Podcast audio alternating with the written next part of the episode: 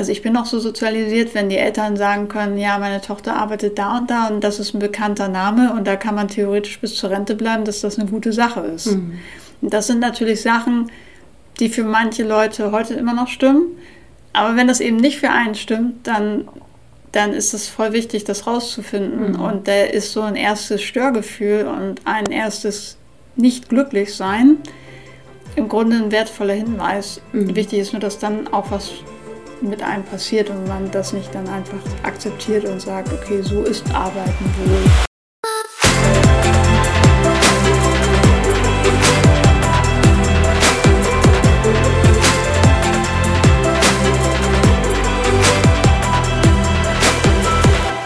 Moin und herzlich willkommen zum Equalate Sports Podcast, dem Podcast rund um das Thema Diversity und Inclusion im Sportbusiness. Ich bin Johanna Mübayer, Gründerin von Equalate Sports, der Marke, die dir dabei hilft, Diversität auch in deinem persönlichen und oder Unternehmenskontext zu verstehen, aktiv anzugehen und gewinnbringend für MitarbeiterInnen sowie dein Business einzusetzen. Auch wenn mir die Geschlechterdiversität ein absolutes Herzensthema ist, geht es bei Vielfalt um so viel mehr. Leadership, New Work, alternative Jobmodelle, Personalentwicklung und, und, und. Und genau das versuche ich mit meinen Gästinnen in diesem Podcast von verschiedensten Perspektiven zu beleuchten. Meine heutige Gästin im Equalate Sports Podcast ist Swantje Almers. Swantje hat schon so viel gemacht und so viel Erfahrung gesammelt, dass ich allein aus dem Intro schon fast eine ganz eigene Episode machen könnte. Angefangen mit einer Bankenlehre hat sie schnell bemerkt, dass dies nicht so ganz ihre Welt ist. Also sammelte sie anschließend Erfahrung in bekannten Firmen wie TUI Cruises als auch Europcar. 2012 ist sie den Weg in ihre Selbstständigkeit gestartet und ist heute Beraterin, Trainerin und Executive Coach. Als Expertin für Strategie, Unternehmensentwicklung und Kommunikation arbeitet sie gemeinsam mit Startups sowie großen nationalen wie internationalen Konzernen und deren Mitarbeiterinnen und Führungskräften daran, echte Veränderung, Fortschritt und Wachstum im eigenen Unternehmenskontext umzusetzen. Zahlreiche Ausbildungen und Erfahrungen kann sie beispielsweise in den Bereichen Language and Behavior Profiling, agiles Arbeiten, New Work, Selbstmanagement nach der Getting Things Done Methode und vielen weiteren aufweisen.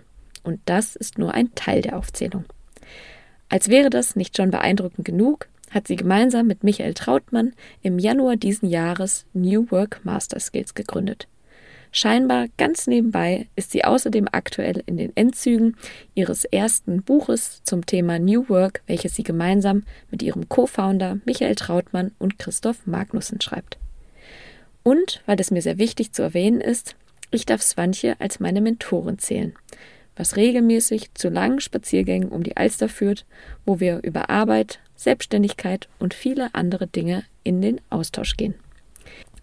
Deshalb war es mir ein umso größeres Anliegen, sie nun endlich vors Mikro in meinen Podcast zu holen, damit nicht nur ich alleine von all den Dingen profitieren kann, von denen Swantje zu berichten hat. Fokus dieser Episode ist gar nicht unbedingt der Sport, sondern vielmehr das Thema New Work und seine vielseitigen Facetten, die es mit sich bringt. Wir sprechen darüber, was New Work eigentlich genau bedeutet, wo es seinen Ursprung hat und warum es dabei im ersten Schritt sogar ganz stark darum geht, sich selbst und seine Bedürfnisse genau zu kennen. Swantje teilt sehr praxisnah viele Tipps und eigene Erfahrungen, was jeder und jeder Einzelne im Arbeitskontext bei Unzufriedenheit tun kann und welche Rolle Resilienz dabei spielt. Natürlich blicken wir auch intensiv in eines ihrer Expertisefelder des Leaderships. Swantje erläutert ihr Verständnis von guter Führung und gibt Einblicke in ihre Erfahrung gerade außerhalb des Sportes mit Führungskräften von heute. Wir thematisieren außerdem, wie ich im eigenen Teamkontext konkret mit Diversität umgehen kann und wie ich genau diese Vielfalt nutzen kann, um daraus Stärken zu generieren. Dabei kommen wir nicht drum herum, auch einen kleinen Ausflug in den Bereich des ja schon fast gehypten Begriffs des agilen Arbeitens zu machen, der, dank Swantje, für mich nun deutlich klarer in seiner Bedeutung ist. Sie legt in unserem Gespräch beeindruckend klar dar, warum es heutzutage für alle Unternehmen alternativlos ist, sich mit agilem Arbeiten auseinanderzusetzen und was dies mit Blick auf Teamzusammensetzung und Verantwortungsübertragung bedeutet. Zu guter Letzt bekommt ihr noch Einblicke, warum das Schreiben ihres gemeinsamen Buches zu New Work dazu geführt hat, dass sie nun Vegetarierin ist und konsequent gendert. Man darf also gespannt sein. Dann begrüße ich im Equalate Sports Podcast heute Swantje Almers und zwar ist Swantje physisch mir gegenüber, mein zweiter Podcast in physischer Anwesenheit. Äh, herzlich willkommen im Podcast. Vielen Dank, ich freue mich sehr, heute dabei sein zu dürfen. Sehr gut. Ich bin ja heute auch schon die zweite Podcast-Aufnahme. Also du bist auf jeden Fall eine gefragte Frau, wie ich hörte. Und ähm, hoffe, du hast noch ein paar Worte für mich übrig, aber ich bin sicher, das wird der Fall sein. Sehr, sehr gerne. Ja, starten wir doch mal durch. Ich habe dich schon kurz angeteasert. Wir werden aber gleich auch auf dich ja noch ein bisschen mehr eingehen. Und in meinem Podcast fange ich ja immer an und das weißt du ja auch mit fünf Kurzfragen. Und die Idee, die meistens nicht so gut klappt, ist, dass ich fünf kurze Fragen stelle und fünf kurze Antworten bekomme. Und ähm, versuchen wir es doch einfach mal. Sehr gut. Frage Nummer eins. Hast du einen Lieblingsverein oder einen Lieblingsclub? Boah, das ist eine schwierige Frage. Das erste, was mir in den Kopf kommt, ist, dass ich als, ich bin ja in Nordenham an der Nordsee groß geworden mhm. und da war es Werder Bremen und das führt regelmäßig zu Entsetzen bei meinem Partner, der Hamburger ist. Deshalb war das zweite, was mir in den Kopf gekommen ist, der HSV. Okay, na gut. Also ich wollte sagen, das ist ja Erzrivalen, äh, muss man ja tatsächlich sagen, und aktuell ja dann auch gleiche Liga. Na gut, Frage Nummer zwei. Wenn du dir eine fixe Eigenschaft bei jeder Führungskraft wünschen könntest, welche wäre das? Vertrauen. Mhm. Beschreibe dich in drei Worten. Boah. Das ist eine richtig schwere Frage. Mhm. Können das andere schneller beantworten als nee. ich? Stellst du immer? Nee, stellst du nicht. Stell ich immer. In drei mhm. Worten. Okay. Neugierig, mhm. offen mhm. und kommunikativ. Mhm. Super. Frage Nummer vier. Beende den Satz, ich kann XXX besonders gut. Ich kann besonders gut Stimmung wahrnehmen und ein Gefühl entwickeln, was dahinter stehen kann. Mhm. Und zu guter Letzt, ähm, wenn du eine Person im Sport oder im Sportbusiness interviewen könntest, wer wäre das denn und gerne auch ganz kurz, wieso? Die Zuschauer, äh, die ZuhörerInnen wissen, dass ich nicht aus dem Sportbusiness komme, richtig? Ja. ja, das stimmt. Das okay, ich nehme einfach die allererste Assoziation und die ist echt schräge, weil als allererstes ist mir Steffi Graf in den Kopf gekommen. Cool.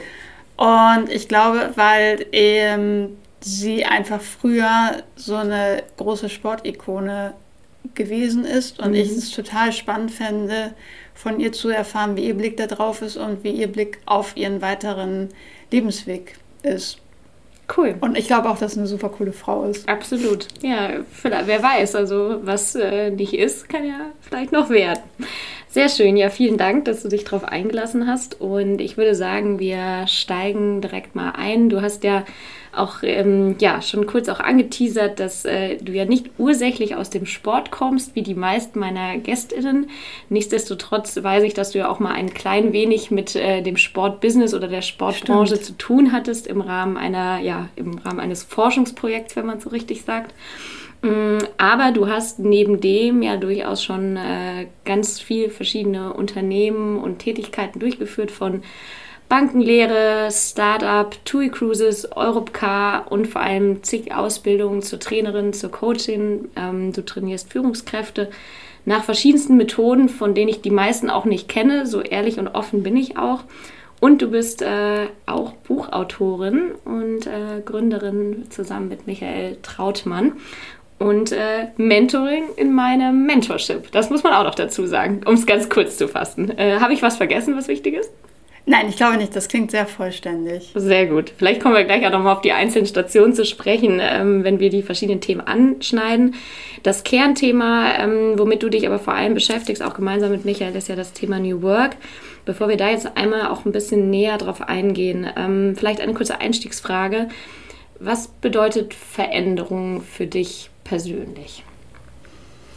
Für mich persönlich ist Veränderung etwas, das mir manchmal Angst macht, was ich allerdings als eine sehr wertvolle Information betrachte und mir auch abgewöhnt habe, mich davon aufhalten zu lassen, weil ich glaube, dass das immer eine ganz große Chance für Wachstum ist.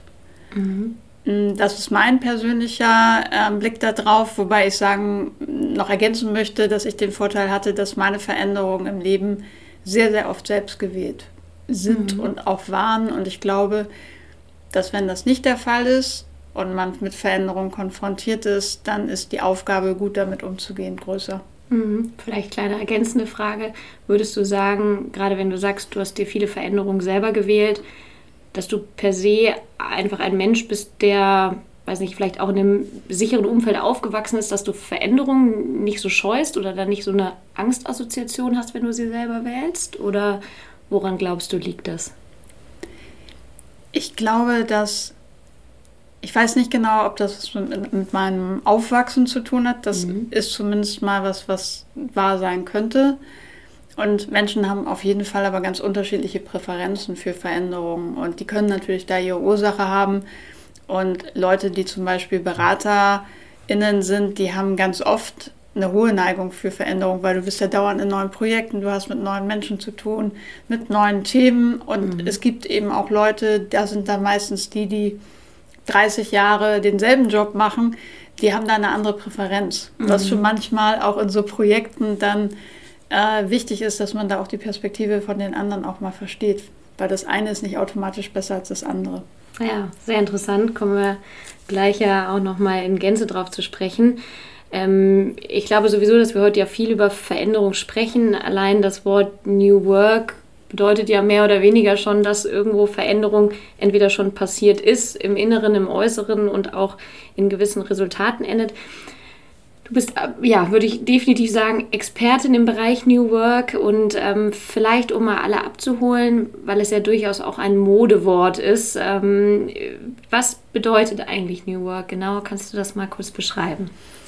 Ich glaube, dass New Work eine ganz schön große Bandbreite ist. Mhm. Für manche ist das das schicke Büro, das Verwenden von Post-its, der Bürohund, was ja auch alles ganz angenehm und gut sein kann. Und auch gerade in der Zusammenarbeit mit Michael gucken wir ja, so was steht eigentlich dahinter und wo ist ein sinnvoller Ansatzpunkt. Und da gehen wir ganz oft zurück, auch an die Wurzeln von New Work, mit, ähm, die ja insbesondere Friedhof Bergmann in den 1980ern eben auch geschärft hat, oder auch auf ihn geht ja der Begriff zurück, mhm. ähm, weil dahinter steht der Wunsch, dass Arbeit einen Menschen stärkt, anstatt ihn zu schwächen. Und Friedhof hat ja ganz viel dazu gemacht mhm. und hat ja unter anderem auch ein Bild davon, wie wir den technologischen Fortschritt nutzen können weil wir ja viel, viel produktiver heutzutage sind als zum Beispiel zu Zeiten der Industrialisierung. Und seine Utopie geht dahin, dass Menschen ein Teil, ein Drittel, sagt er ungefähr, wirklich so arbeiten, wie noch ganz klassisch für Geld gearbeitet wird. Und die Tendenz eben dahin geht, ein Drittel dann auch das zu machen, was man wirklich, wirklich machen möchte. Mhm. Zum Beispiel, wie wir beide gerade diesen Podcast. Und noch verdiene ich hier mit Geld. das kann ja auch noch kommen.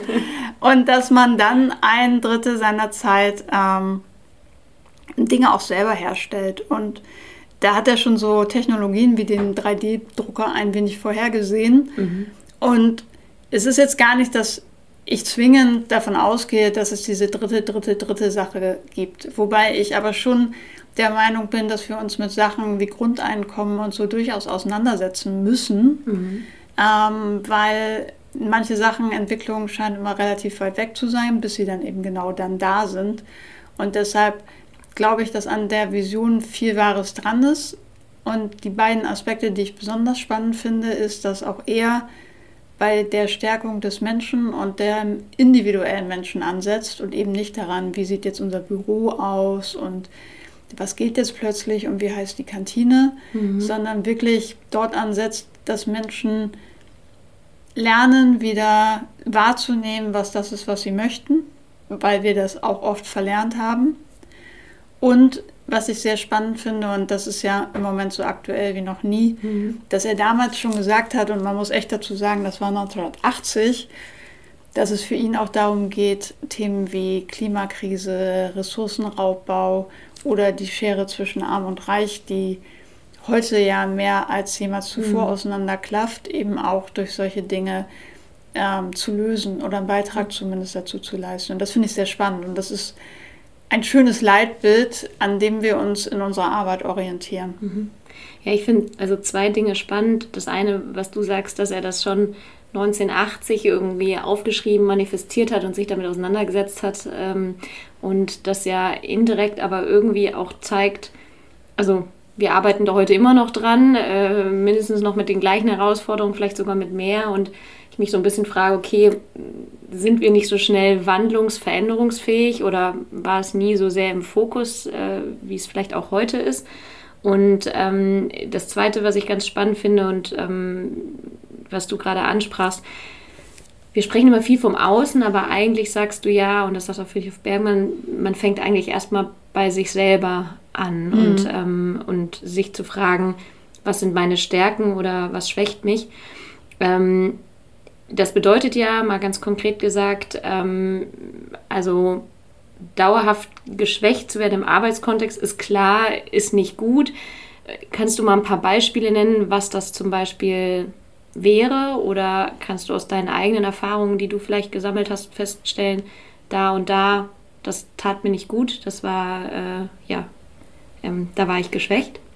Ja, ich glaube, also ich selber hatte schon Jobs, wo ich mich morgens darauf gefreut habe, abends nach Hause zu gehen. Mhm. Was man bestimmt mal machen kann, insbesondere wenn man abends was Schönes vorhat, aber das war immer so. Und für mich war die verbleibende Zeit, die ich an Urlaubstagen hatte, war für mich einfach die wichtigste Kennzahl meiner persönlichen Freiheit. Ich war der größte Urlaubsoptimierer. Wie lege ich das, dass ich regelmäßig mich auf irgendetwas freuen kann? Und spätestens, wenn man sich so fühlt, dann, dann stimmt etwas, also dann, dann stimmt nicht etwas mit einem selber nicht und dann mag auch das berufliche Umfeld in Ordnung sein. Es ist dann einfach nur nicht das eigene, was zu einem passt. Mhm.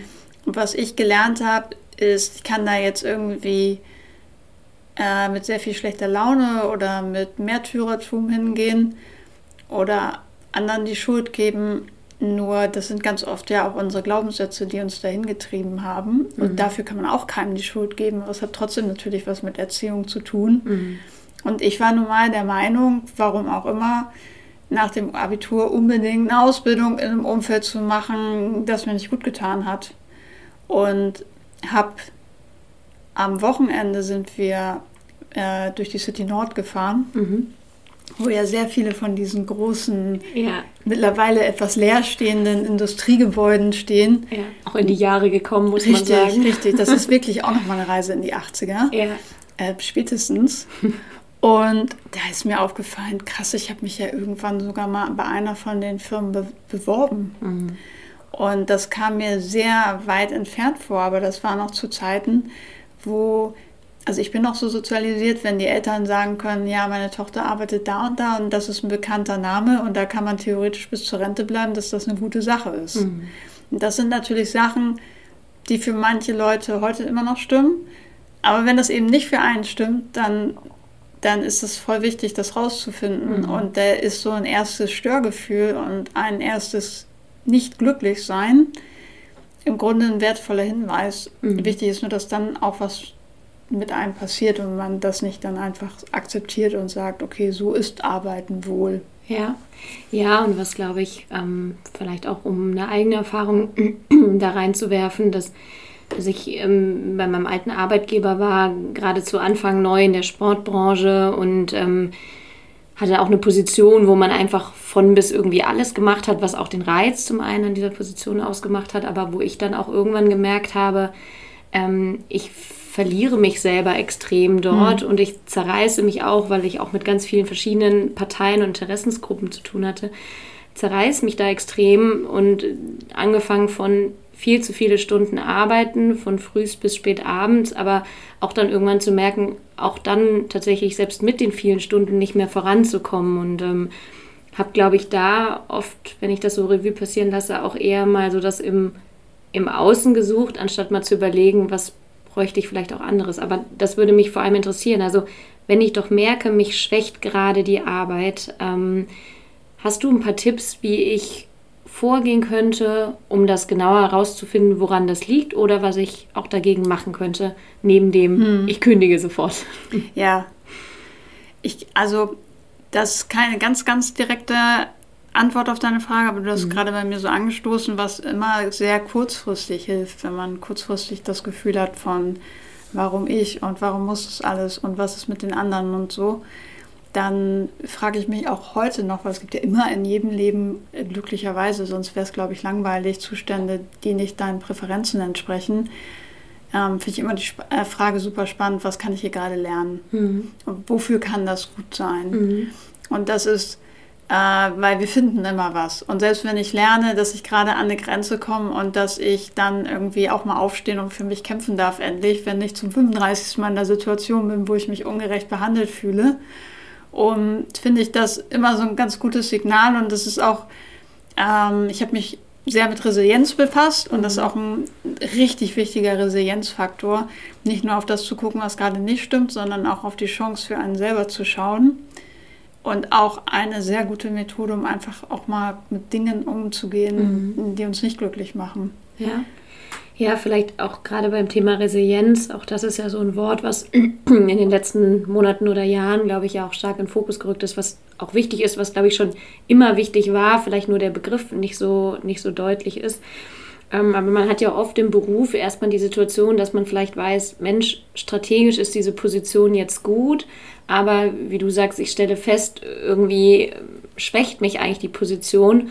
Und da würde ja so ein Vorgehen auch helfen, ähm, ja, ein Stück weit, wie du es richtig sagst, das bedeutet nicht, dass man immer in so einer Position bleiben muss, aber dass man zumindest lernt, mal eine Zeit lang andere Wege zu gehen, um dort trotzdem zu bleiben, ja, weil genau. man ja langfristig strategisch weiß, hey, ich möchte ja irgendwo hin. Ich habe ja, mir genau. vielleicht auch einen Plan gemacht, warum ich in dieser Position bin. Und ne? dann kann man das auch mal für eine Zeit ganz gut mitmachen, weil man weiß, mhm. das wird für was gut sein. Mhm. Und wenn ich würde, glaube ich, in meinem Leben nichts anders machen, ohne dass ich behaupten würde, dass ich immer alles perfekt gelaufen wäre mhm. oder ich immer alles richtig gemacht hätte. Aber ich glaube immer, wenn man ein Element rausnehmen würde, hätte man bestimmte Leute nicht kennengelernt, hätte man bestimmte Sachen nicht gewusst, hätte man später eine Entscheidung getroffen, die vielleicht mhm. viel blöder gewesen wäre. Aber Gott sei Dank hatte man vorher schon etwas mitgenommen. Und deshalb glaube ich da immer ganz fest dran, mhm. dass man, ähm, dass die Haltung da extrem wichtig ist. Und du hast ja auch gerade so gesagt, was kann ich denn dann machen? Und da merke ich auch ganz oft, sind Vorannahmen überhaupt nicht hilfreich, weil ich ganz oft mit Leuten rede, die sagen, ja, aber mein Chef will das nicht und das brauche ich gar nicht fragen und nee, das passt aber nicht ins Unternehmen. Und ich lerne Führungskräfte ähm, so kennen, dass die immer super dankbar sind, wenn mal einer kommt und wirklich sagt, ey, ich habe mir hier Gedanken gemacht und das passt nicht, ich habe noch keine Lösung, aber können wir drüber reden? Mhm. Oder noch besser mit einem Vorschlag kommen. Mhm. Aber meistens ist beides okay, weil ich es gibt doch kein, keine Führungskraft, die gerne möchte, dass es den Teammitgliedern schlecht geht oder dass die irgendwie schlechter arbeiten, als sie arbeiten könnten. Mhm. Die wissen manchmal natürlich auch nicht, was Sache ist, weil alle es so gewohnt sind, auf der Arbeit oder viele einen auch ein bisschen Theater zu spielen und so zu tun, als wäre mal alles okay. Ja. Und das habe ich früher auch gemacht, habe ich immer getan, als wäre alles okay, ja, alles klar, mache ich, mache ich, mache ich habe in mir selber habe ich schon gedacht, boah, das ist super unfair mhm. oder warum muss ich das jetzt schon wieder machen? Und habe mich erst dann gemeldet, wenn es eigentlich schon zu spät war mhm. und ich eigentlich schon, schon gar nicht mehr offen war, wirklich was zu verändern, sondern eigentlich nur noch Dampf ablassen wollte. Und ja. dann kann eine Führungskraft auch nichts mehr machen, beziehungsweise dann ist es auf jeden Fall viel schwieriger. Mhm. Ich finde das auch wichtig, weil also mit dem Podcast unter anderem versuche ich ja doch auch immer ein bisschen den Perspektivwechsel anzuschieben und was du gerade ansprachst, nämlich auch, dass eine Führungskraft, also ist, glaube ich, am Ende des Tages auch immer ein Mensch. Ja, also stand jetzt noch. Stand, jetzt noch, zumindest in der Regel, wenn nicht irgendwann die KI äh, zu viel oder was sonst wie Wobei wir nicht wissen, ob die nicht auch emotional noch intelligenter sein wird. Das mag sogar äh, potenziell sein. Da müssen wir nur gucken, dass die mit den richtigen Algorithmen gefüttert wird. Aber das würde jetzt zu weit führen. Ähm, aber genau, also die Führungskraft am Ende des Tages ist ja auch ein Mensch. Ja. Je höher man kommt, in der Regel hat man umso mehr Menschen auch unter sich und man kriegt dann ja auch immer weniger mit. Also ich erinnere mich da aus meinem früheren Arbeitskontext, dass mein äh, Chef eigentlich auch immer gerne wollte, dass man ihm Feedback gibt, aber irgendwann dann auch keines mehr bekommen hat. Auch das kann natürlich unterschiedliche Gründe haben, aber ähm, wie du auch richtig sagst, am Ende des Tages muss man da mit Vorschlägen kommen und muss man wahrscheinlich auch konkret sagen, ich habe die und die Idee, um Veränderungen anzustoßen. Ne? das ist der Oder Idealfall. Das, ich, das, bräuchte ich wahrscheinlich auch. Genau, das ist der ne? Idealfall und selbst mhm. wenn man aber, manchmal ist man in einer Situation, wo man noch keinen Vorschlag hat, dann mhm. kann man meiner Meinung nach trotzdem immer um Hilfe bitten. Mhm und sollte sich auch nicht davon abschrecken lassen. Es gibt ja dann auch manchmal so Gerüchte über die Führungskraft. Da hat das mal einer und dann hat der gesagt, das mag sogar stimmen und gleichzeitig glaube ich, auch die entwickeln sich weiter und auch die haben mal schlechte Tage und wir haben alle auch schon mal echt blöde Sachen mhm. gesagt und ich würde auf jeden Fall dem immer eine Chance geben, mhm. insbesondere wenn ich meine Arbeit und meine KollegInnen und das, was ich da tue, grundsätzlich mag und das, was ich tue, sinnvoll finde. Weil wenn es dann immer noch nicht zum gewünschten Ergebnis führt, dann kann ich ja auch mit noch einem viel besseren Gefühl sagen, okay, ich habe es versucht und mhm. nehme es als Learning und suche mir jetzt was Neues. Absolut. Ich erinnere mich, mir wurde vor meiner ersten Gehaltsverhandlung gesagt, also zweistellige Gehalts-, also prozentige Gehaltserhöhung Erhöhung, äh, funktioniert bei der Person XY nicht und bei mir hat es geklappt. Sehr gut.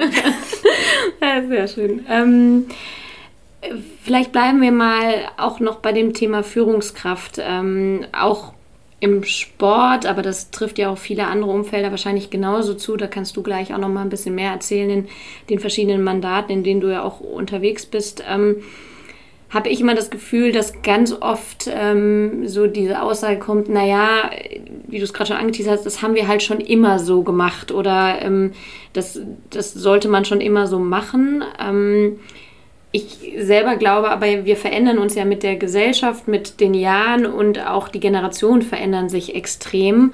Ähm, wenn ich jetzt sage, ich möchte irgendwie Veränderungen anschieben in meinem Teamkontext ähm, unter meiner Führungskraft, stelle aber fest und kriege die Resonanz, ja, wir haben das immer schon nach Prozess XY gemacht. Hast du da Tipps oder wie gehst du da zum Beispiel auch in Beratungsmandaten ähm, vor, äh, wie man eine Umdenke sowohl von sich selber heraus als auch vielleicht bei der Führungskraft anschieben könnte?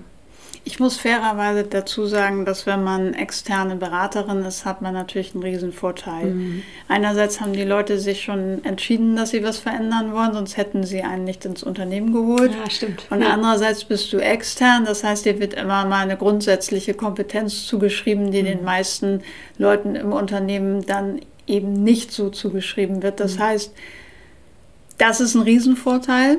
Ähm, ich glaube aber, dass es trotzdem wichtig ist, im Austausch zu sein, auch wenn zum Beispiel jemand sagt, das möchte ich nicht, mhm. dann auch weiter zu versuchen zu verstehen, warum die Person das nicht möchte, weil da können irgendwelche Ängste und Befürchtungen dahinter sein, da kann Druck von oben dahinter sein. Ähm, ich würde nur keine Ja-Nein-Fragen stellen, mhm. sondern eher schauen, wie kriegen wir das und das hin? Wie können wir die und die Veränderung hervorrufen? Wie können wir vielleicht dafür sorgen, dass bestimmte Dinge hier anders laufen, ohne dass auch die Befürchtungen der Führungskraft dann zum Tragen kommen? Mhm.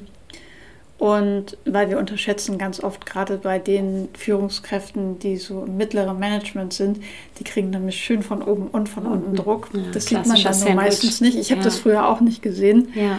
Und ähm, dann auch eher so gemeinsam schauen, wie kann man das eine vielleicht erreichen, ohne das andere gleich in Gefahr zu stellen. Mhm.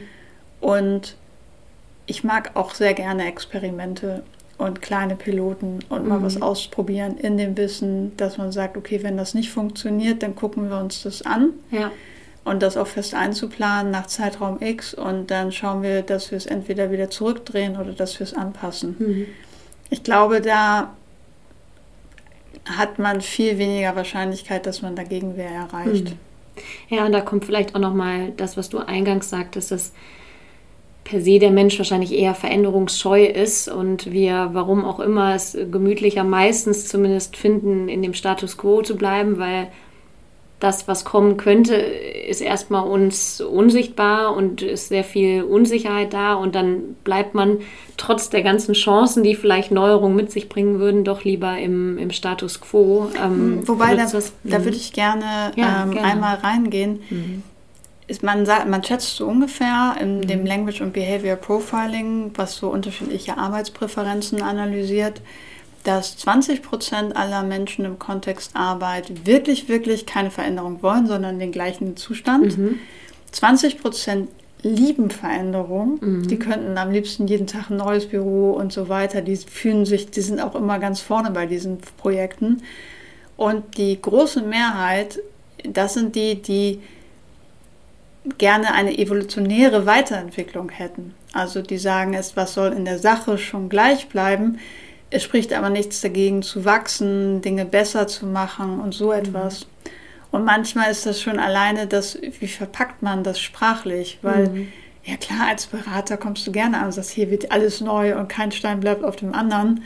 Aber das ist für die meisten eher eine erschreckende Info.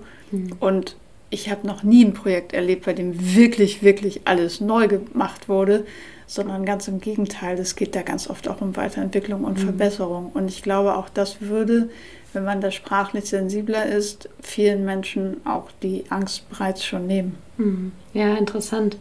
Ähm, wie würdest du denn sagen, wir hatten es auch mit der Frage am Anfang mit der Eigenschaft einer Führungskraft, dass du Vertrauen ähm, gesagt, was jede Führungskraft haben sollte.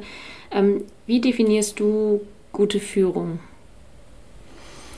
Da hat sich die Rolle ja sehr, sehr verändert. Früher mhm. war ja Führung, dass ich das alles gut überblicke und die besten Entscheidungen treffe und gucke, wen ich gerade wohin setze und wie Abläufe funktionieren. Und heute würde ich sagen, ist gute Führung und das ist auch für mich das, was ich selber unter guter Führung verstehe, dass man eher partnerschaftlich zusammenarbeitet. Das heißt, ähm, MitarbeiterInnen dabei unterstützt, persönlich zu wachsen mhm ähm, sie aber auch unterstützt, sich Dinge zuzutrauen oder Dinge zu tun, die sie sich selber nicht zugetraut hätten. Ähm, und aber auch da ist, um einen Rahmen zu geben und Unterstützung zu bieten. Der Vergleich ist vielleicht ein bisschen schräger, aber ich würde sagen, das macht ja auch eine schöne oder eine gute private Partnerschaft aus, mhm. dass man dem anderen keine Grenzen setzt, sondern er ihn oder sie dabei unterstützt, den Weg zu finden. Und das würde ich im Beruflichen genauso sehen. Da wird ganz oft so die Rolle des Coaches als Vorbild genommen. Das kann auch mal ein Sparringspartner sein, das kann meiner Meinung nach auch mal Beratung sein.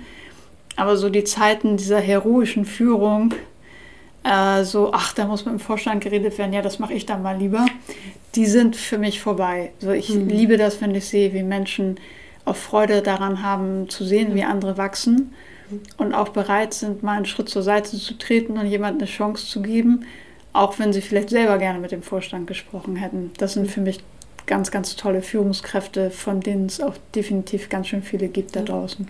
Hast du das Gefühl, und ich weiß, das ist nur subjektiv, aber dass das mehr wird, diese Art von Führungskräften? Ja. Ähm, ja. Mhm. Ich glaube, das sind die jüngeren Generationen. Mhm. Und ähm, äh, gerade so auch teilweise auch noch meine Generation, die ist auch noch von der alten Garde sozialisiert worden. Das heißt, für, ich sag mal, uns, ähm, du bist ja jünger, aber so für, für so alle, die heute so zwischen 40 und 50 sind, ähm, die sich selber noch, einschließlich mir zwar als jung sehen. Ich wollte gerade sagen. Aber wir, wir haben ja noch solche Führungskräfte gehabt. Mhm und da ist es auch ein bisschen anspruchsvoller zu sagen, okay, ich lass mal los und ich sage denen jetzt nicht, wie die das machen sollen, auch wenn ich das eigentlich genau weiß und mhm. auch weiß, wie ich das haben will, finde ich jetzt mal raus, was die so machen und lasse es sie auch rausfinden. Ähm, sehe aber bei Startups, ich habe ja am Anfang meiner, meiner Selbstständigkeit nur Startups mhm. beraten, dass ihnen das da auch schon viel leichter gefallen ist, dass die viel besser damit leben können, dass die auch gar nicht so ein Störgefühl haben, wenn da einer irgendwie um, um 12 ins Büro kommt mhm. und sich dann eigentlich auch um 17 Uhr schon wieder auf den Weg macht, weil die einfach vertrauen können, zu sagen, naja, der wird den Job schon machen. Ja. Ähm, und da habe ich schon das Gefühl, dass das jetzt auch mehr wird. Mhm. Aber auch Führungskräfte, die schon ein bisschen länger im Business sind, würde ich noch nicht verloren geben.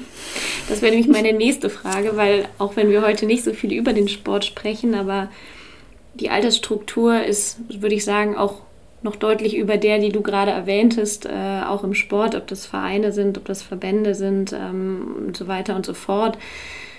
Und da wäre ja für mich auch die Frage, die werden ja auch von jetzt auf gleich nicht durch 30-Jährige oder wie auch immer ersetzt, das ist auch gut so. Mhm. Ähm, kann man aber gute Führung oder neue Art der Führung, was es ja am Ende ist, weil man einfach den neuen Gegebenheiten sich anpassen muss, kann man das lernen?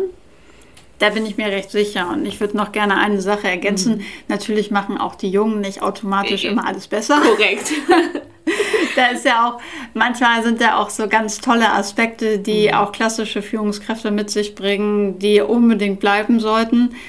Ähm, ja, ich bin der Meinung, dass man das lernen kann und dass es auch egal ist, wie lange man im Business ist oder wie alt man ist.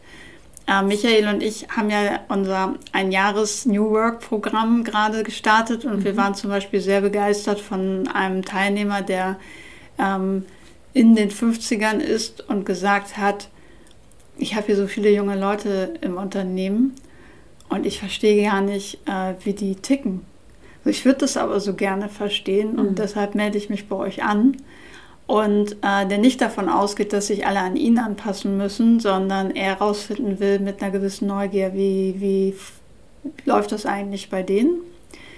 Und ähm, ich denke, dass es da wichtig ist, über den Tellerrand zu schauen und sich einfach ein paar andere Konzepte anzugucken, weil das lernst du in deiner Firma dann meistens nämlich nicht mehr, weil das ist einfach gewohnte Umgebung. Ja.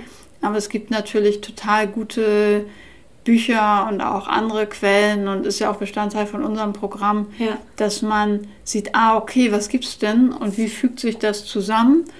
Und da dann auch die Chance hat, auch mal seine Fragen zu stellen, weil die natürlich sagen, ja, okay, aber wenn ich, wenn die jetzt in Anführungszeichen machen können, was sie wollen, mhm.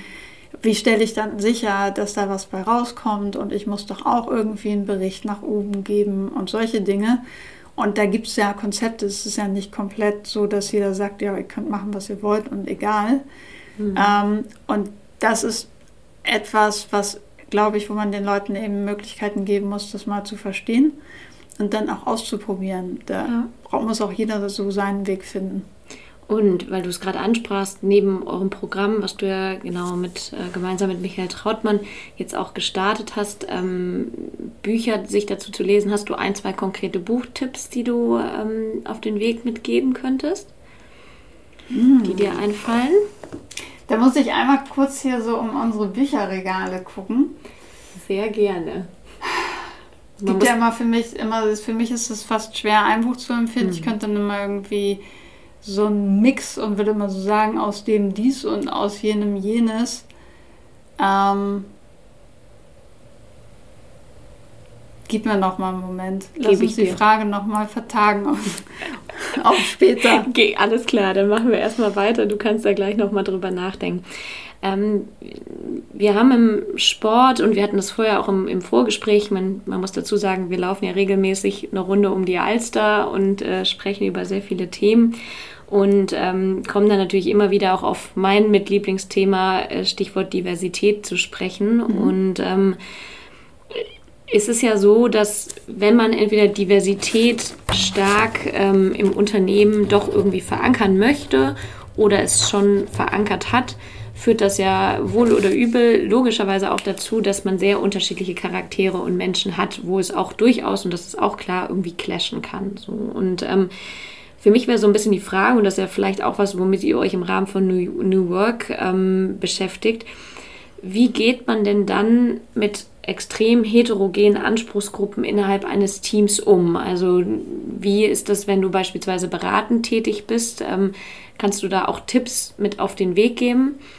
Wohl wissend, dass wir im Sport leider nicht immer schon so vielfältig sind, mhm. aber wenn wir irgendwann dahin kommen, was könnte man tun? Ich glaube, die Leute sind auch im Sport total vielfältig. Das stimmt. Nur eben nicht so, so anhand äußerlicher Merkmale. Ja. Nur die meisten Teams, jeder hat so unterschiedliche Vorstellungen, wie man eine Aufgabe angeht mhm. oder äh, wie lange man wo wie arbeiten muss oder wie viele Details eigentlich gut sind mhm. oder ob mhm. das nicht reicht oder ich hätte immer gerne einen Plan und jemand anders improvisiert total gerne. Und dass der Punkt ist, dass wir immer denken, dass die anderen das aber so machen müssten wie wir, weil das ja auch so unsere eigenen Erfolgsmuster sind. Und darüber kann man sich dann extrem streiten und extrem reiben. Und andererseits ist es genau der Punkt, der ein Team stark macht. Wenn, wenn ich zum Beispiel jemand bin, der auf Details achtet und du überhaupt nicht, aber du hast dafür immer das große Ganze im Blick, was ich manchmal vielleicht übersehe, dann wären wir zum Beispiel ein total gutes Team, um etwas zusammen zu machen, wenn wir anfangen, das zu verstehen. Ansonsten mhm. würden wir uns immer streiten und ich würde dir sagen, du bist super oberflächlich und du würdest sagen, ja, aber du mit deinem komischen Detailwahnsinn hier oder noch andere Worte, die mir gerade einfallen. ähm, und dann ist es, mache ich ganz oft ähm, solche Sachen überhaupt erstmal sichtbar, indem mhm. man dann zum Beispiel im Team gemeinsam guckt, wer würde sich denn wo einordnen oder tatsächlich auch wirklich Profile erstelle, dann ist es noch neutraler und nicht nur die Selbstwahrnehmung. Und man dann schaut, wie kann denn das für unser Team eine Stärke sein? Mhm. Und wenn das dann so ist, wer macht denn dann vielleicht Aufgaben? Weil dann ist es ja auch bestimmt besser, wenn ich die Detailplanung mache, aber du sie auch nicht machen musst, du dafür aber vielleicht den großen Jahresplan machst. Mhm. Und sehr selten ist das so bewusst, weil wir immer so davon ausgehen, der andere ist so wie ich. Und wenn er das anders macht, dann macht er das, um mich in Wahnsinn zu treiben. Mhm. Ja, wo wir ja fast auch schon wieder beim Thema, ob das jetzt Thomas-Effekt ist oder Affinity Bias, dass es ja auch Gründe dafür gibt, warum wir Menschen präferieren, die wiederum uns ähnlich sind, ob jetzt äußerlich oder du sprachst ja auch von anderen Eigenschaften, weil wir zumindest gelernt haben, dass es dann vermeintlich reibungsloser abläuft. Ne? Also das definitiv. Kannst du denn, das würde mich noch interessieren, weil ich auch aus dem Sportumfeld sagen würde, dass äh, auch wenn, weiß ich nicht, das Geschlecht relativ gleich ist, ähm, trotzdem sehr viele unterschiedliche Charaktere sind. Ich aber auch das Gefühl habe, in einem System, was schon sehr lange existiert, dass sich Menschen irgendwann extrem angleichen und vielleicht auch vergessen, dass sie eigentlich einen anderen Anspruch hatten. Hast du sowas mal erlebt oder Gibt es dazu irgendwelche Theorien, äh, von denen du erzählen kannst? Weil das würde mich extrem interessieren. Meinst du angleichen im Sinne von, ich finde mich damit ab? Ja, und auch wie ich kommuniziere. Ähm, also ich erlebe das oder ich habe das auch erlebt, dass vielleicht sogar auch bei mir selber, als ich ähm, ins System irgendwie Sport kam, glaube ich, war ich zum Teil doch sehr anders, allein aufgrund meines Geschlechts. Das hat sich dann auch nicht verändert über die Zeit. Aber ähm, trotz allem habe ich gemerkt, dass ja, ich auch zurückhaltender geworden bin, zum Beispiel in Meetings, wo ich, glaube ich, am Anfang deutlich selbstbewusst war, obwohl ich weniger Wissen hatte irgendwie mhm. und ich mich da irgendwie so ein bisschen gefügt habe. Aber das kann auch aufgrund meiner eigenen Glaubenssätze gewesen sein und dem System, in dem ich aktiv war. Aber mir eben jetzt gerade die Frage kam, ob man sich automatisch irgendwann vielleicht denen, die einem vorgesetzt sind, irgendwie angleicht, weil man weiß, so blöd gesagt, menschlich kommt man damit tendenziell vielleicht auch besser durch. Aber ja, das so kann Theorie. Mir, ja, nee, das kann, das kann ich mir schon vorstellen, mhm. weil man natürlich immer guckt, wir sind ja im Grunde alles auch immer noch irgendwie Herdentiere mhm. und ähm, da der, die Außenseiterposition einzunehmen, kostet ja sehr viel Energie. Und ja. es gibt ein paar, die ziehen da auch Energie draus. Ähm, aber die Mehrheit aller Menschen, würde ich behaupten, würde schon gerne in die Gruppe aufgenommen werden. Mhm. Und ich finde immer, man versteht relativ schnell, wie eine Gruppe tickt. Und ähm, deshalb gleicht man sich da schon an. Mhm. Und ähm, wichtig ist aber für eine Gruppe, dass die immer noch, dass es immer noch sicher ist, auch mal eine gegenteilige Meinung zu vertreten. Ich habe mich ja in unserem Buch auch das Thema, das Kapitel zum Thema Diversität geschrieben. Ja. Und da hast du mir ja auch ganz viele Tipps gegeben. Und es gibt ja sehr viele Studien, die auch sagen, diverse Teams treffen einfach die so viel besseren Entscheidungen, weil sie nicht die gleichen Blindspots haben und weil sie überhaupt auf die Idee kommen, ähm, unterschiedliche Alternativen zu prüfen, wo eine gleiche Gruppe zum Beispiel sagen würde, ja, passt, nee, mhm. wenn ihr alle auch nicht der Meinung seid, dass wir uns das angucken müssen, dann gucken wir uns das auch nicht an. Und deshalb ist es, glaube ich, wichtig, das zu fliegen und immer einen Raum zu schaffen, wo Leute auch ihr Bauchgefühl aussprechen können. Mhm. Ja, interessanter, also ja, absolut interessanter Aspekt. Ähm, vielleicht, weil du es gerade kurz ansprachst und es passt irgendwie so gut rein. Ihr seid gerade noch äh, drin, beziehungsweise in der Schlussphase, dass ihr ein Buch geschrieben habt und ähm, das geht ja rund ums Thema New Work. Ähm, kannst du trotzdem noch mal ein, zwei Sätze dazu sagen, ähm, worum sich das Buch trotz allem dreht und was aber vielleicht auch deine persönliche Motivation war, ein Buch zu schreiben? Bucketlist oder? Nee, gar nicht. Ich habe gar keine Bucketlist. Ich habe letztens darüber nachgedacht, ob ich mir mal eine zulegen müsste. Weil sonst kann man ja auch nicht sagen, dass man Sachen von seiner Bucketlist geschaffen, äh, geschafft hat. Und das Gefühl ist so schön, Dinge einmal abzuhaken. Ja, ich hake auch gerne Sachen ab. ähm, also historisch betrachtet geht das Buch auf den Podcast äh, von Michael und Christoph zurück, die tatsächlich vor vier Jahren oder fünf Jahren den Podcast gestartet haben, um dieses Buch zu schreiben. Dann haben sie äh, festgestellt, Podcast machen ist auch so gut und hatten aber die Idee trotzdem immer im Kopf und haben auch schon mal angefangen und so weiter und irgendwie, irgendwie die Sache nicht zu Ende gebracht ähm, und auch ein etwas anderen Ziel gehabt, als den, mhm. den wir jetzt haben. Und was ihnen vielleicht gefehlt hat, war jemand, der diese Berater, Coaching und Methodenperspektive reinnimmt, weil das ist jetzt ja die Stelle, an der wir drei uns treffen. Also natürlich kommt auch von jedem Einzelnen noch ganz viel Zusätzliches mhm. rein, außer dem Podcast. Michael hat zum Beispiel wahnsinnig viel unternehmerische Erfahrung, Christoph hat viel aufgebaut ähm, und mh, das ist jetzt eigentlich ein Buch entstanden, oder nicht eigentlich, es ist ein Buch entstanden, es ist nur noch nicht ganz, ganz, ganz fertig, ähm, wo es darum geht, die wichtigsten Konzepte innerhalb von New Work, die wir auch in diesem Dreiklang haben, was brauche ich für mich persönlich, mhm. was brauche ich mit meinem Team und meiner Organisation? Und wie leisten wir einen gesellschaftlichen Beitrag, ähm, die wir beleuchten und zwar in Theorie und Praxis. Also es war ganz wichtig, dass sich das nicht so liest wie ein Fachbuch, wo man mhm. sich durchquält, sondern es sind ganz viele tolle Podcast-Gäste kommen vor, die erzählt haben, wie sie bestimmte Dinge umsetzen. Dann haben wir uns äh, sehr viel gelesen und auch sind sehr viel in uns gegangen, was für uns die wichtigsten Dinge eigentlich sind und die wichtigsten Aspekte. Mhm. Und haben jetzt ein Buch, das in diesen drei Teilen gegliedert ist und wo du aber auch immer dir ein Kapitel rauspicken kannst. Und das ist eigentlich ganz gut, weil manche lesen Bücher von vorne nach hinten. Ich gehöre mhm. dazu. und andere wollen einfach auch mal querlesen. Und ich hatte beim Schreiben manchmal so, so typische Coaching-Cases im Kopf. So der Geschäftsführer, der sagt, Frau Eimers, die reden hier alle von Agilität. Jetzt brauche ich aber mal ganz schnell einen Überblick. Was ist das denn und wann ist das überhaupt sinnvoll und müssen wir das wirklich machen?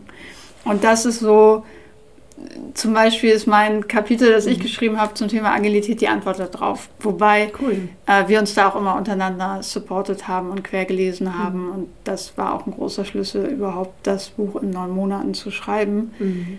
dass da niemand von uns alleine war. Cool. Und weil du es jetzt eh gerade auch angesprochen hast und ich habe es auch noch mit einem kleinen äh, Stichpunkt auf meinem Spickzettel stehen, ähm, das Wort Agilität oder agiles Arbeiten, du bist ja auch, ähm, ja, wie nennt man das, als Scrum Masterin, Design Thinking, das geht ja alles in Richtung agile Methoden. Und auch das würde ich sagen, ist A, wahrscheinlich ein Teil von New Work, korrigiere mich, wenn ich das falsch äh, so einordne, und eben obendrein auch ein durchaus gehypt klingt immer negativ, weil ich glaube, nee, es ist wichtig, aber es ist schon ein durchaus gerade sehr präsentes Thema. Und da ist es ähnlich wie bei New Work, mein Empfinden, dass die meisten auch gar nicht so genau wissen, was irgendwie agiles Arbeiten bedeutet. Kannst du vielleicht gerne auch praxisnah sagen, wenn du so eine Frage bekommst, was heißt denn agiles mhm. Arbeiten oder wie kann ich agiles Arbeiten auch bei mir selbst ein Fußballverein ist ja ein mittelständisches Unternehmen. Wie könnte ich das anschieben, wenn mhm. ich es anschieben will? Weil ich kann ja nicht von jetzt auf gleich alles auf links drehen, vermute ich. Ich glaube, noch wichtiger, bevor man sagt, was, was ist agiles Arbeiten, ist warum und mhm. wann. Mhm. Und agiles Arbeiten ist im Grunde die Antwort auf eine komplexe Umwelt, wo ich einfach ein Projekt nicht mehr planen kann von vorne bis hinten. Das ging früher. Da konnte ich sagen, wir wollen das und das machen. So, und jetzt machen wir uns einen schönen Meilensteinplan und dann ziehen wir den durch, weil die Welt wird in zwei Jahren, wenn wir fertig sein, ungefähr dieselbe sein wie heute. Mhm. Und das haben wir nicht mehr in vielen Gebieten. Mhm. Es gibt aber auch Gebiete, wo man das noch hat. Deshalb gibt es zum Beispiel, ein Haus muss ich nicht agil bauen oder solche Dinge. Oder äh, so sehr regulierte Unternehmen, die können gar nicht agil arbeiten, weil sie die Sicherheit und diese Pläne brauchen. Aber in ganz vielen Umfeldern, und das ist im Sport genauso wie in anderen Unternehmen, weiß ich am Anfang noch nicht, was am Ende dabei rauskommt. Ja. Und genau da helfen mir ähm, agile Vorgehensweisen, die ja sehr stark auf drei Prinzipien aufbauen. Das erste Prinzip ist, der Kunde muss im Mittelpunkt stehen.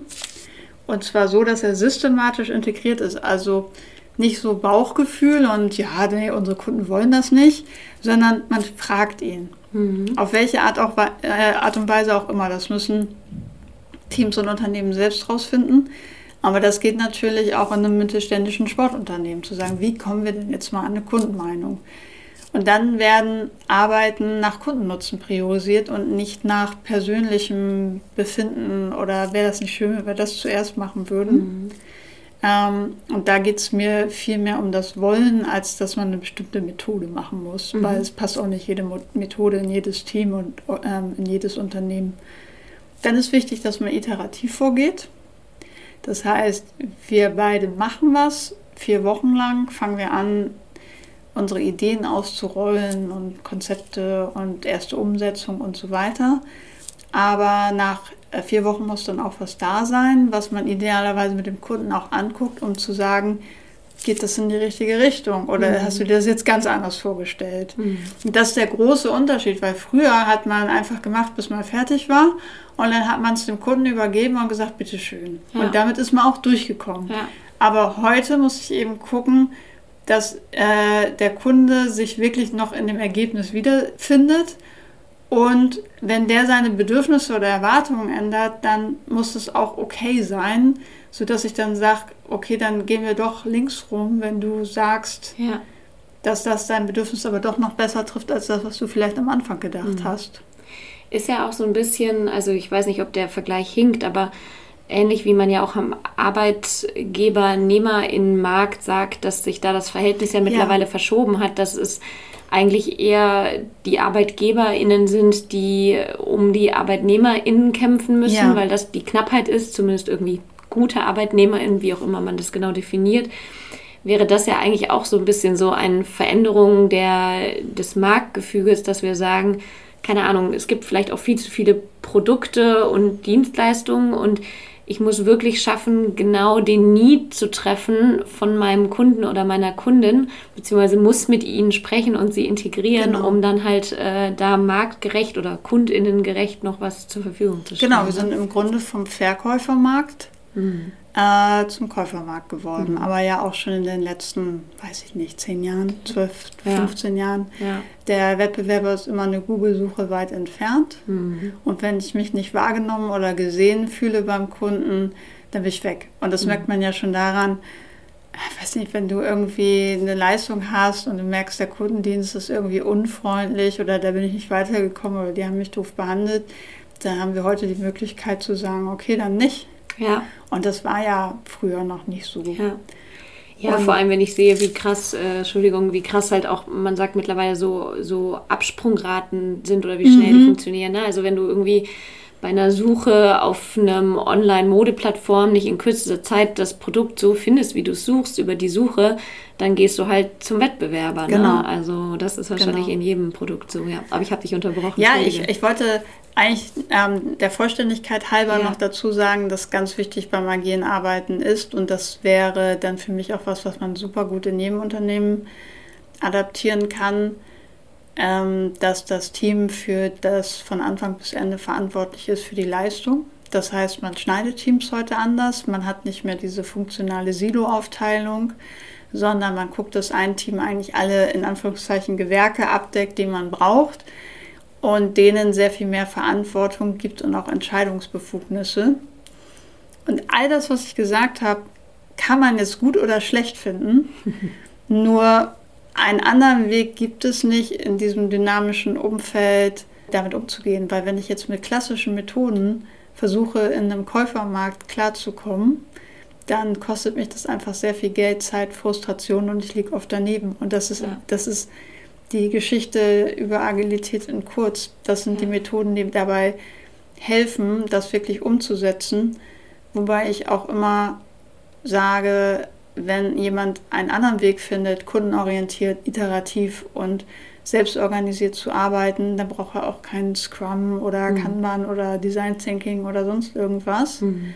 sondern die Intention und den Weg finden, wie wir das machen, finde ich viel wichtiger. Ja, ja, cool. Ja, das äh, glaube ich nochmal wichtig zu sagen, weil die Menschen sich sonst in Theorien verlieren ja. und das äh, tatsächlich bis uns Endliche führt und man irgendwie nur neu prozessiert und Dinge einführt, aber man eigentlich nicht wirklich überlegt, was brauche ich eigentlich. Ja, ne? genau. Also, hm. Und man muss doch nicht alles von Anfang an perfekt machen, hm. wenn man ein Unternehmen hat und man fängt an, an irgendeiner Stelle den Kunden besser zu integrieren oder an irgendeiner Stelle dem Team besseren Überblick zu geben, dann ja. ist das ein erster Anfang. Ja. Ich habe noch zwei, ja, was heißt persönliche Fragen, aber zwei Fragen, die ich mir noch aufgeschrieben habe, die ich dich auf jeden Fall noch fragen wollte. Zum einen, weil wir es auch gerade ähm, mit dem Buch hier hatten und mit dem Kapitel über Diversität, was du geschrieben hast und wo wir uns ja auch viel ausgetauscht haben. Ähm, da hast du dich ja noch mal in einer ganz anderen Intensität äh, mhm. mit, dem, mit dem Thema rund um Diversität und Inklusion befasst. Hat es bei dir was verändert mit Blick auf Diversität? Und du bist ja auch schon lange im Business und hast sicher viele persönliche Erfahrungen gemacht. Und wenn ja, was sind so ein, zwei Kernerkenntnisse, die du nach dem Deep Dive in dieses Themenfeld mitgenommen hast? Also, man kann das jetzt belächeln ähm, und ich gender seitdem vernünftig weil es äh, aber auch eher ein Reflex geworden ist. Und ich habe auch verstanden, es geht jetzt nicht darum, äh, das äh, immer so mitzuschleppen und zu sagen, ja, auch Frauen können äh, mhm. den und den Job haben, sondern dass das eine Haltungsfrage ist. Und wir haben zum Beispiel bis zu dem Kapitel haben wir entschieden, nein, wir gendern in unserem Buch nicht. Das liest sich alles gar nicht so schön. Und das geht doch überhaupt nicht und das ist ja für den Leser gar nicht schön, Leserin. ich übe auch und, immer wieder.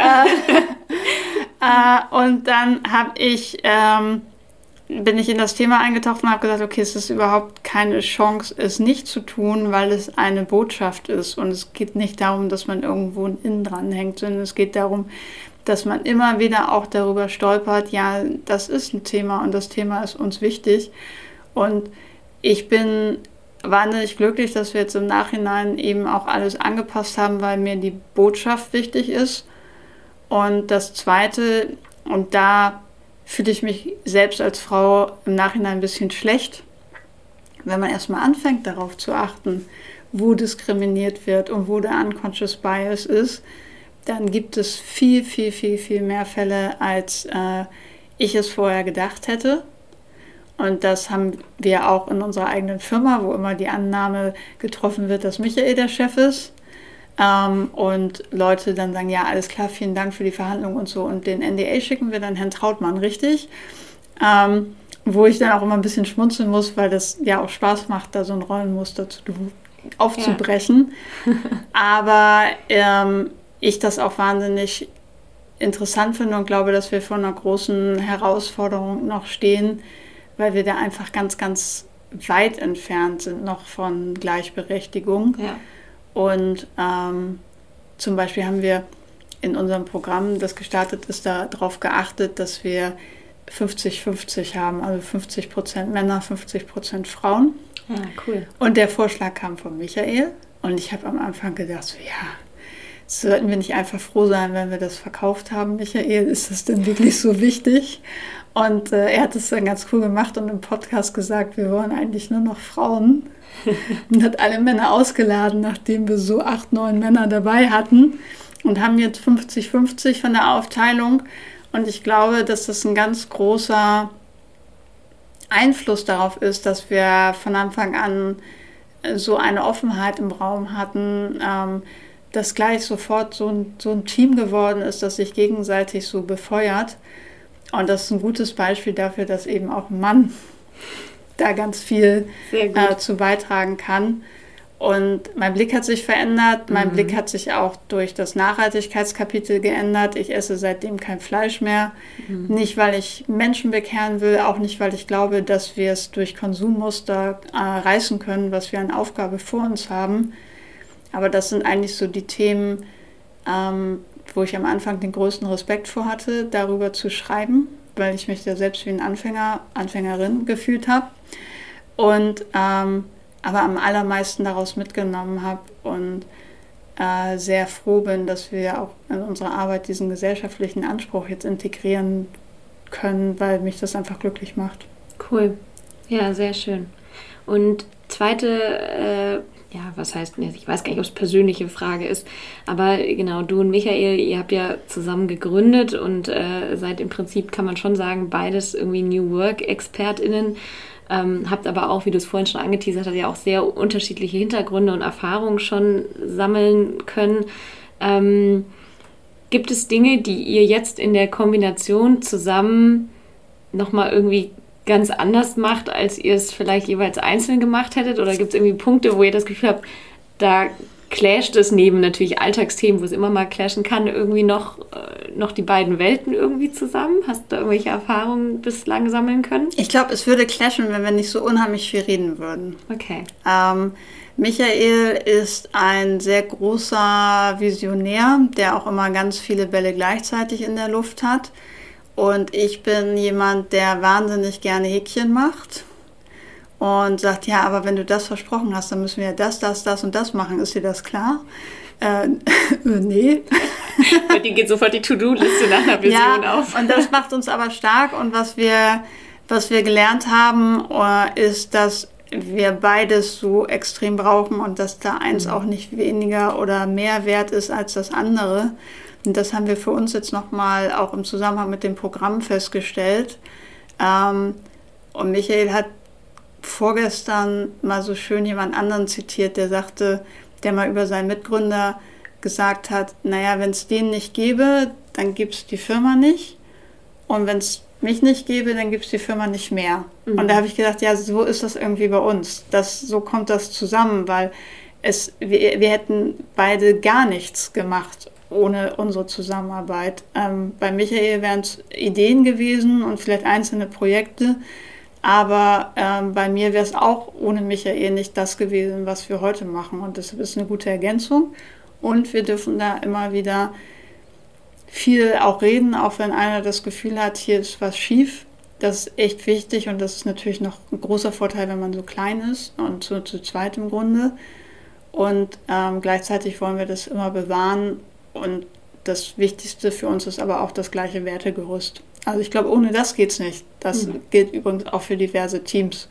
Wenn Voll. ich das Gefühl habe, das geht hier gegen meine Werte, dann kann ich noch so tolle Teamworkshops gemacht ja. haben und wissen, wie die anderen ticken. Absolut. Ähm, das ist für mich die Voraussetzung. Cool. Ja, vielen Dank. Ja, das, äh, das klassische Abschlussprozedere nenne ich es jetzt mal. Warte, ich muss, noch, muss noch einen Buchtipp geben. ich habe jetzt zwei. Ja, schieß los. Also, ich würde, ich glaube, dass Must-Read für alle, die wissen wollen, wie Arbeit heute aussehen kann, ist immer noch von äh, Frederic Laloux Reinventing Organizations. Mhm. Ähm, das gibt es einmal in einer sehr dicken Variante mit vielen Seiten. Ich will hier keinen abschrecken, ne? das ist trotzdem ein gutes Buch. Ähm, aber das gibt es auch noch in einer Bilderbuchvariante, die der Wahlen Verlag, übrigens auch unser Verlag, ah. ähm, sehr, sehr, sehr cool gemacht hat. Das ist was für mich. Und da, ja, ich kenne auch, also die Mehrheit der Menschen, mit denen ich mhm. mich darüber unterhalte, hat inzwischen auch eher die bebilderte Variante, die ist auch total cool gemacht. Und der hat sich drei Jahre auf die Suche nach Organisationen begeben, die anders miteinander arbeiten. Und da spielt nicht nur das Thema Führung eine Rolle, da spielt das Thema, wie haben die sich eigentlich organisiert, eine Rolle. Ähm, da spielt das Thema Sinn eine Rolle. Ähm, und auch das Thema Ganzheitlichkeit ist für ihn ein wichtiger Faktor. Das heißt, dass wir so zur Arbeit gehen können, wie wir sind, anstatt etwas vorzuspielen mhm. und dann nur privat so zu sein, wie wir eigentlich sind. Und das ist für mich ein total tolles Werk, was für mich auch immer noch die Nummer eins ist, wenn man gerne wissen will, was es da gibt. Cool. Und wer jetzt so mal richtig tief in den Ansatz eintauchen will der Selbstorganisation, kann sich auch Holocracy von Brian Roberts anschauen. Da möchte ich aber dazu sagen, ich würde immer Lalou als erstes lesen, weil das ist die Idee. Mhm. Und Holocracy könnte ein Weg sein, ähm, aber es ist nur einer von vielen. Nur der beschreibt natürlich für die, die Details lieben, noch ein bisschen genauer, cool. wie das alles funktionieren kann als eine Variante. Sehr gut. Ja, vielen lieben Dank. Wir werden es auch nochmal in den Show Notes verlinken. Dann zu guter Letzt äh, dein Vorgänger, nämlich Stefan Kiefer, der Kater der Vielfalt, hat äh, eine Frage gestellt, ähm, so wie das ja alle meine Gästinnen machen. Er hat, äh, als er da bei sich im Büro saß, wir haben Remote aufgenommen, hat er irgendwie auf drei Trikots geguckt. Äh, einmal von äh, Eintracht Frankfurt mit Black Lives Matter drauf, ähm, von Hannover Recken, Diversity Matters und noch ein drittes von VfL Wolfsburg, was in, in eine ähnliche Richtung ging.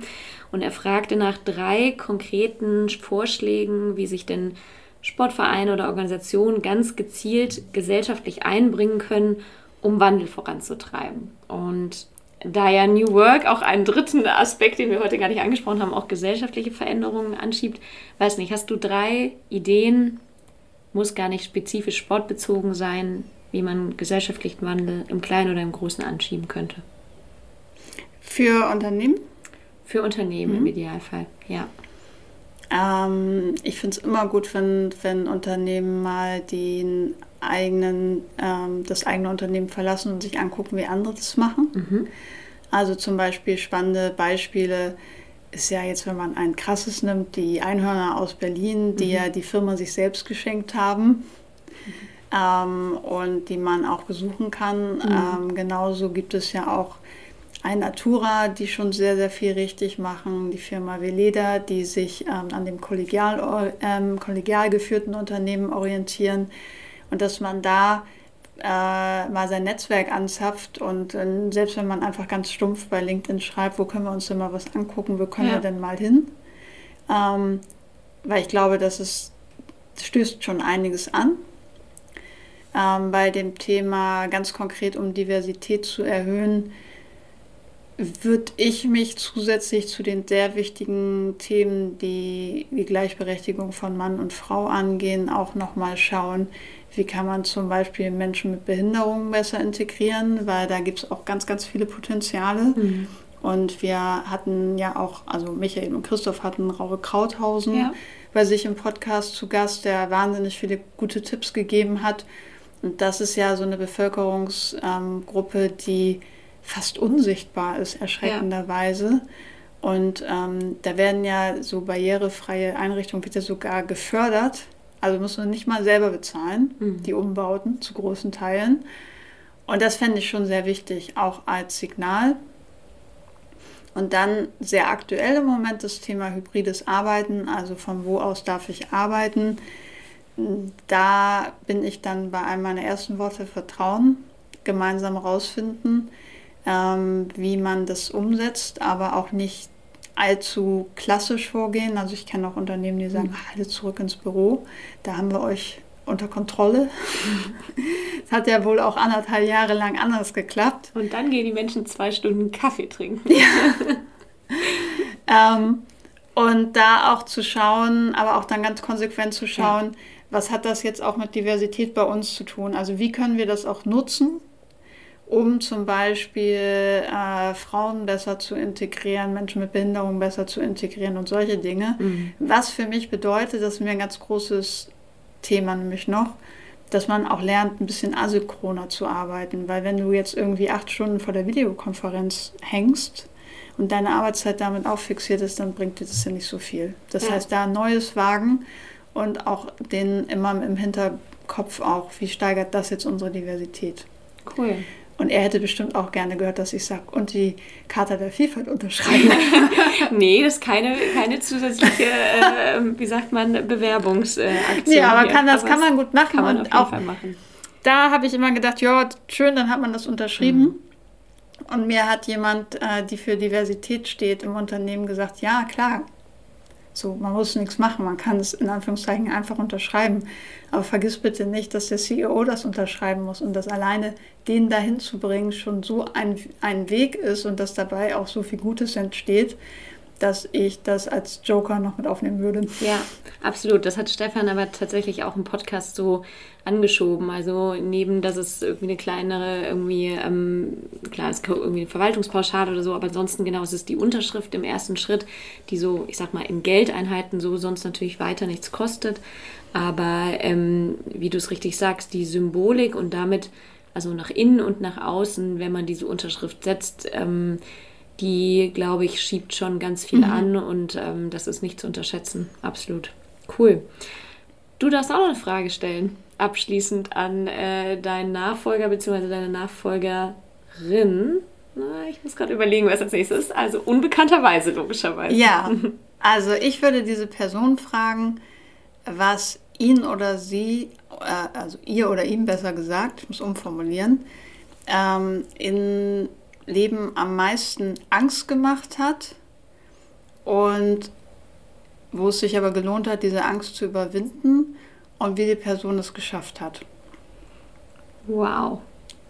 Auf jeden Fall eine fordernde Frage. Muss ich selber mal drüber nachdenken, wenn ich sie bekommen hätte, aber sehr, sehr cool. Schön. Swantje, vielen lieben Dank für deine Zeit und für den Input und deine Worte. Und es hat mir sehr, sehr viel Spaß gemacht, auch physisch zusammen mal wieder mit jemandem einen Podcast aufzunehmen. Und ähm, ganz traditionell ist es bei mir natürlich so, dass mein Gast oder meine Gästin das letzte Wort hat und ähm, oder die letzten Worte. Und damit übergebe ich den Staffelstab, um es wieder sportlich zu sagen, zu guter Letzt nochmal an dich. Ich möchte mich bedanken, dass ich das mit dir gemacht habe oder machen durfte. Ich hoffe, dass deine ZuhörerInnen uns verzeihen, dass wir nicht so viel über Sport geredet haben wie vielleicht manch andere und ich hoffe, dass ihr was mitnehmen könnt daraus, wie ihr euer Umfeld verändern könnt, beziehungsweise auch euch selber stärken könnt. Und meine Botschaft ist, dass Arbeit Spaß macht und auch wenn sie aktuell nicht Spaß macht, dass wir nicht aufgeben sollten, dahin zu kommen, dass sie uns Spaß macht und dass sie sinnvoll sein sollte. Das war eine weitere Folge des Equalate Sports Podcast. Falls dir diese Folge gefallen hat, würde ich mich freuen, wenn du den Podcast bei Spotify abonnierst oder mir bei Apple sogar noch viel besser eine Bewertung dalassen würdest oder ihn auch dort abonnierst. Hast du sonst noch Ideen für spannende Gästinnen und Gäste, die in meinem Podcast definitiv nicht fehlen sollten? Dann schreibe mir gerne eine E-Mail an johanna at equalate-sports.com oder kontaktiere mich gerne über Social Media. Hast du außerdem Interesse an Kooperation, an Zusammenarbeit oder Ideen für weitere Projekte, dann scheue dich bitte nicht, gerne mit mir in Kontakt zu treten. Ich freue mich immer über den Austausch und Perspektivwechsel. Ich freue mich, wenn du das nächste Mal wieder dabei bist und wünsche dir einen schönen Tag. Bis bald, Johanna.